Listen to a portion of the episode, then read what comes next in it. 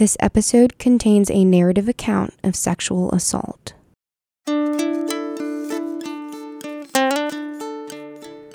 At UMass Amherst, the weeks following early semester sexual assault allegations marched onward rife with tension, friction, and disappointment. Efforts from the university to investigate the anonymous allegation and validate the frustrations that spilled over in protests and actions across campus fell not on deaf ears, but on hardened hearts.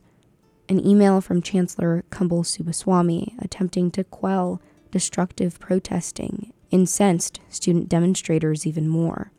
Reporting from the Daily Hampshire Gazette featured a plea from the president of Theta Chi directed towards UMass administrators to dismiss the allegations, also incensing student demonstrators.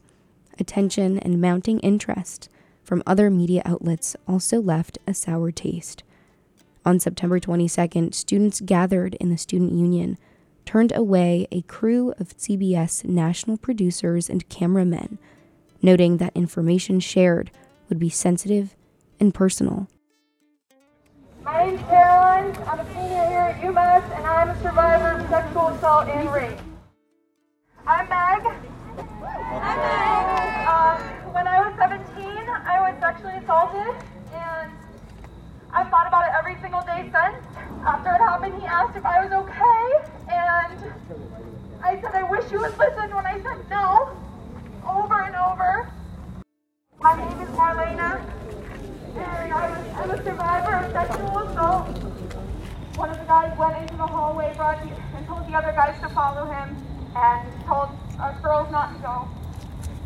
I put my ear under the door and I listened to their conversation as he tried to convince the other two guys, my two friends, to rape us. Legions of survivors came forward and bore their traumas in public settings, at women held gatherings, in forums with chancellors and deans, and in sit ins at administrative buildings.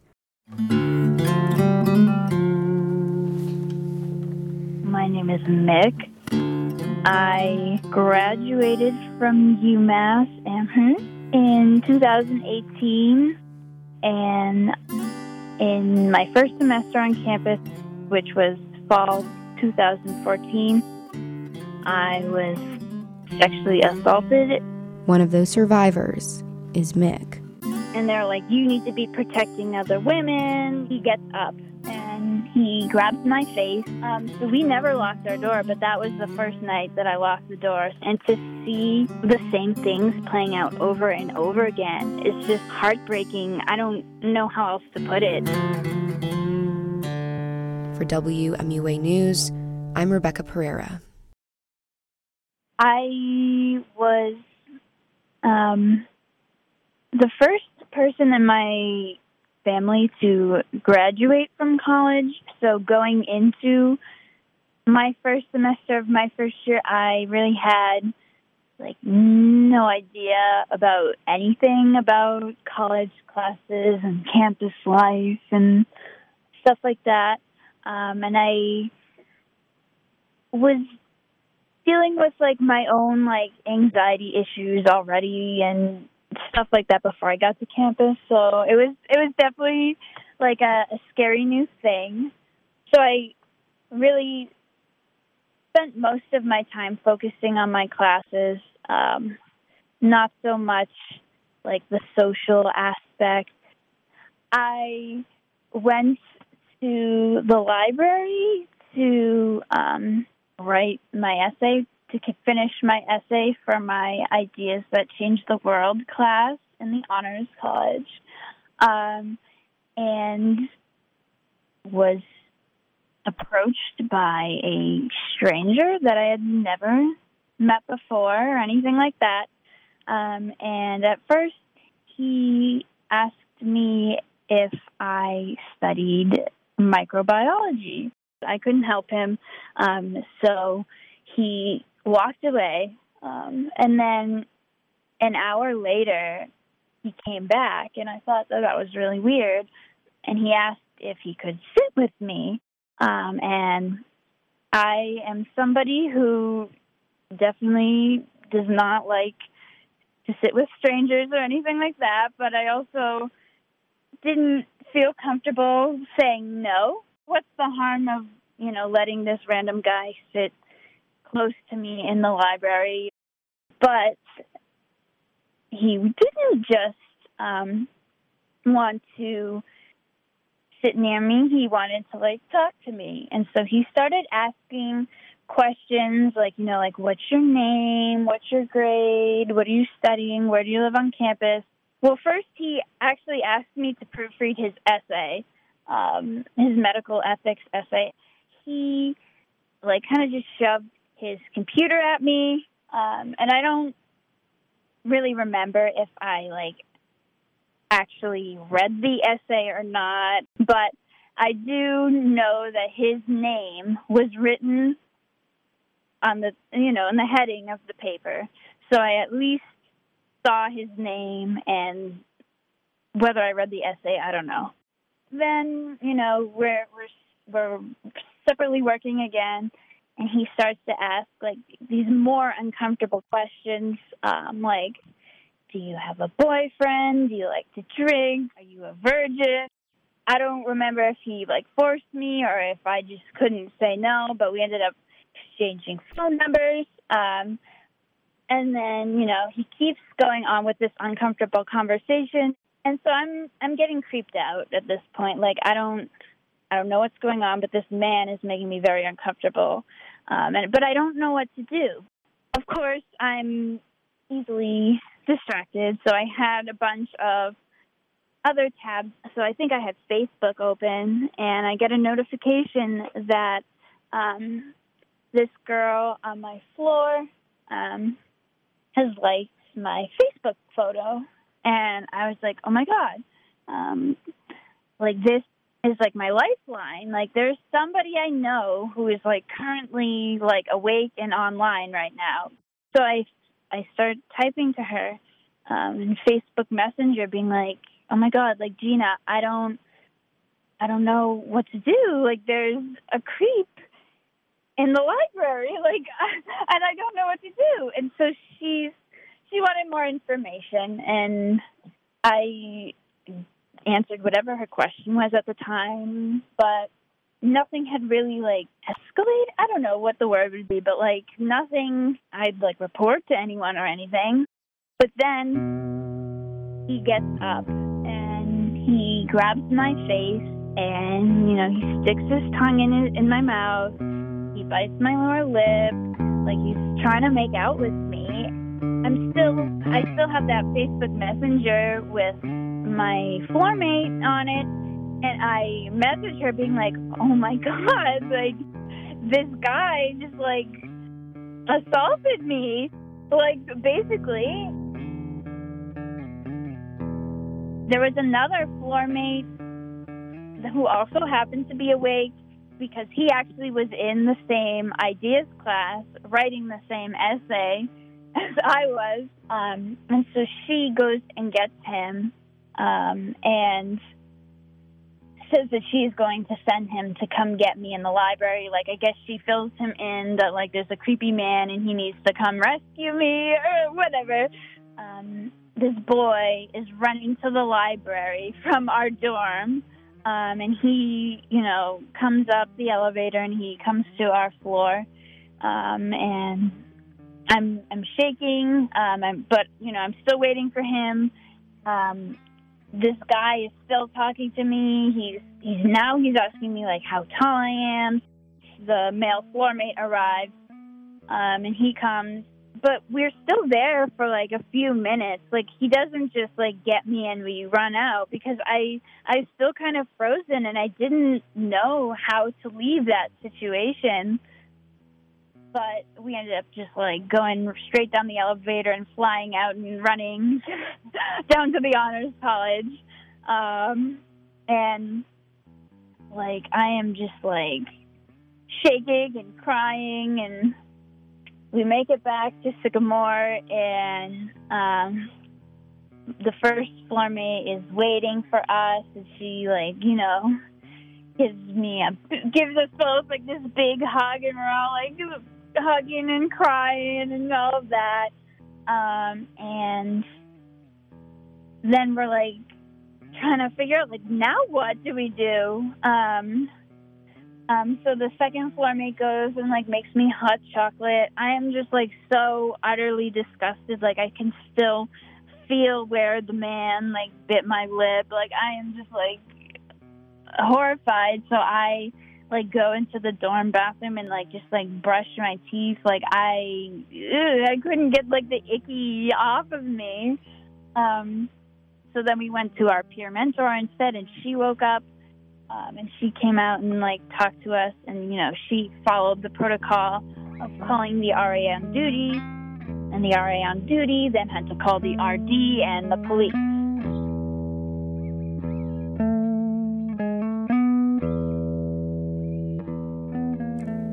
Mick decides to follow through with reporting their assault. They describe a process mired in frustration, misunderstanding, and pressure from campus and local authorities to decide whether or not to press charges.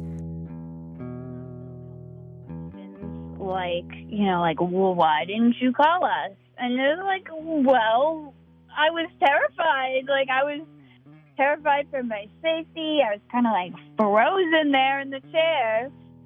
So it was just like very like victim blaming of like, oh, like if you had called us, this wouldn't have happened, sort of a thing. Mick said they were surprised to find that they remembered a faint picture of the perpetrator's face, and they were able to provide to police, among other vague descriptors, the detail that he was black. And so they just printed out like a bunch of like pictures of like black men and were like, is he one of these? It, it just felt like very like racist, like because none of them were him. It was just like printing out random black people. It it was very bizarre.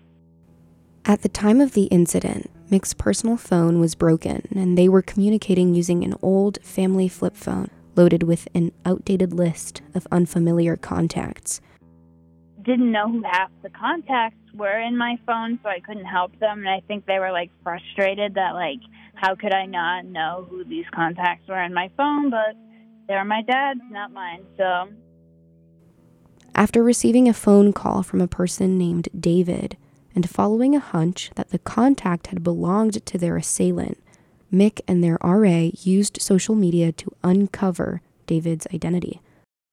It was detectives on the night shift who had taken Mick's case and who continued to routinely call Mick and visit their dorm between 9:30 and 10 o'clock at night during the weeks that followed.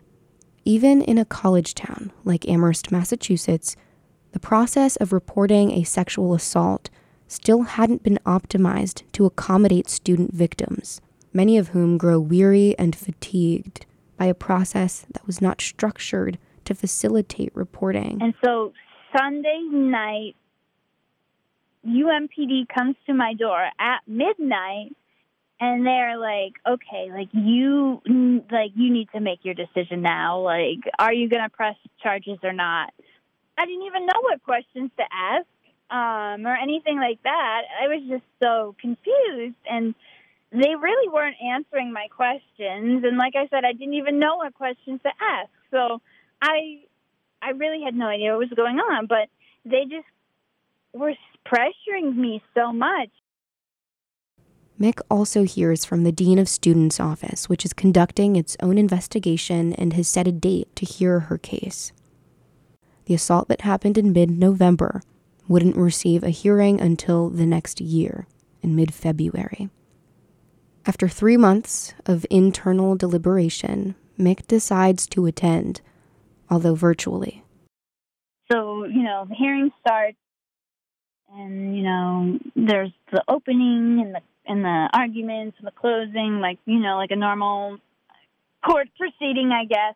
The people who are on like the the hearing board or whatever the term is, you know, they don't know me. They've never met me. And so that was terrifying that like I don't know how many people were on that little panel like three, four, five.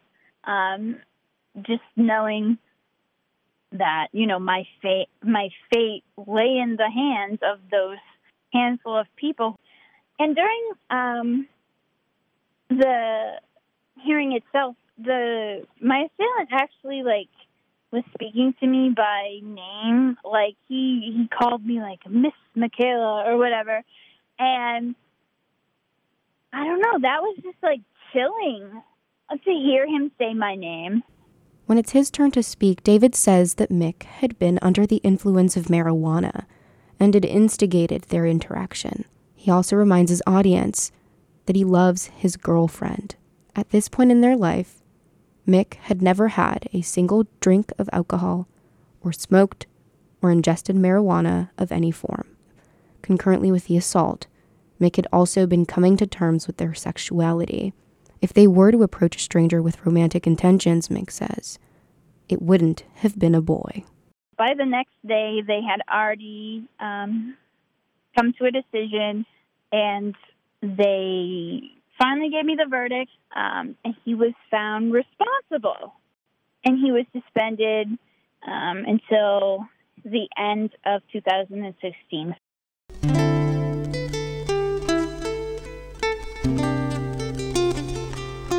But then a week later, I get another email that says that my assailant has appealed.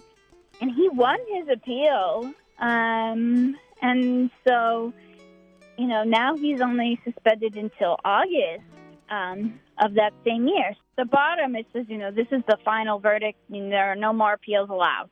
Um, and so I am just confused. Like there's zero context whatsoever on this little letter that was sent to my email. Um, you know, this man violated me, violated my body, touched me without my consent.